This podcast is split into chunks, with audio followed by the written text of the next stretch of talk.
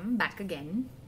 And uh, what I'm going to be talking about today is there was this uh, email that uh, an agency sent out to a bunch of bloggers, and uh, they asked for a quote uh, asking, I mean, obviously, the I hope it's not obvious, but a lot of uh, agencies tend to send out emails as CC to, you know, 20 bloggers, 50 bloggers. And the ones who've obviously seen a lot of that usually will do a reply just to the agency and not do a reply all, hopefully. Uh, there was this one blogger who responded with a reply all with their rates. And um, I was kind of appalled at the rates.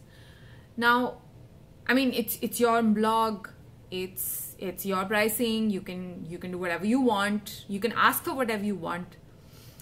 But the the rate she had mentioned uh, was uh, five thousand rupees, and that would include a blog post. It would include social media updates. It would include high resolution photos that she wasn't photographing, someone else would be photographing for her. And she would wear the brand's clothes, pose in them, and she would give them high resolution photos, and they the brand could use it however they pleased. Um, and her blog is not exactly it's not a new blog it's been around for a while and i like her work i mean that coming from me is quite rare usually i don't really like a lot of indian bloggers work but I really like her work and I had been following her blog and I was I was shocked when I saw those rates. Um see, I mean it's it's the the things that a blogger charges for, okay? There's photography. Hopefully you're paying your photographer unless you have a sister like I have Akanksha and you know I, I shoot for her, she shoots for me and we settle it over a beer or a coffee. So that's cool, that's family. But if you are running this as a business, even if it is Akanksha, for example, I should technically be paying her. But you know, it's family, so we settle it, that's fine. But you, sh- you have a photographer you're paying. Uh, you're hosting your website on a hosting provider. Uh, I use DreamHost, for example, and I, I pay DreamHost for my website to be hosted. If you're getting decent amounts of traffic, you'll probably be on a service like managed WordPress hosting. I pay for that as well, in addition to hosting charges you pay for your uh, domain registration costs like my nana.co costs a certain amount of money every year then you pay for uh, you know you pay for the time uh, that you're spending uh, editing the images or having it photographed or the cost of styling or you know you spending money on the fuel that you go to a store and you pick up that stuff and you come back and you wear it and you have it shot and you know if you have a photographer they need to eat you need to eat um, and of course, if you're running it as a business, there's a business expense involved there. You're running a business out of a space. That space has rent that you need to pay. You have other expenses, uh, makeup expenses. Even if you're doing the makeup on your own, you are purchasing that makeup. I don't see how 5,000 rupees is covering that cost.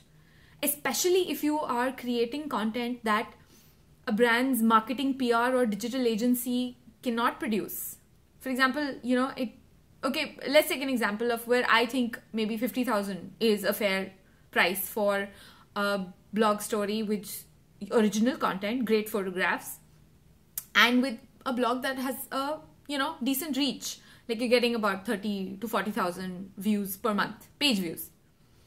I'm not saying that's what it should be, but this is what I think. So, if you're doing that, you are not only providing original content to the brand, which you're basically giving away for free, you are also running at a loss.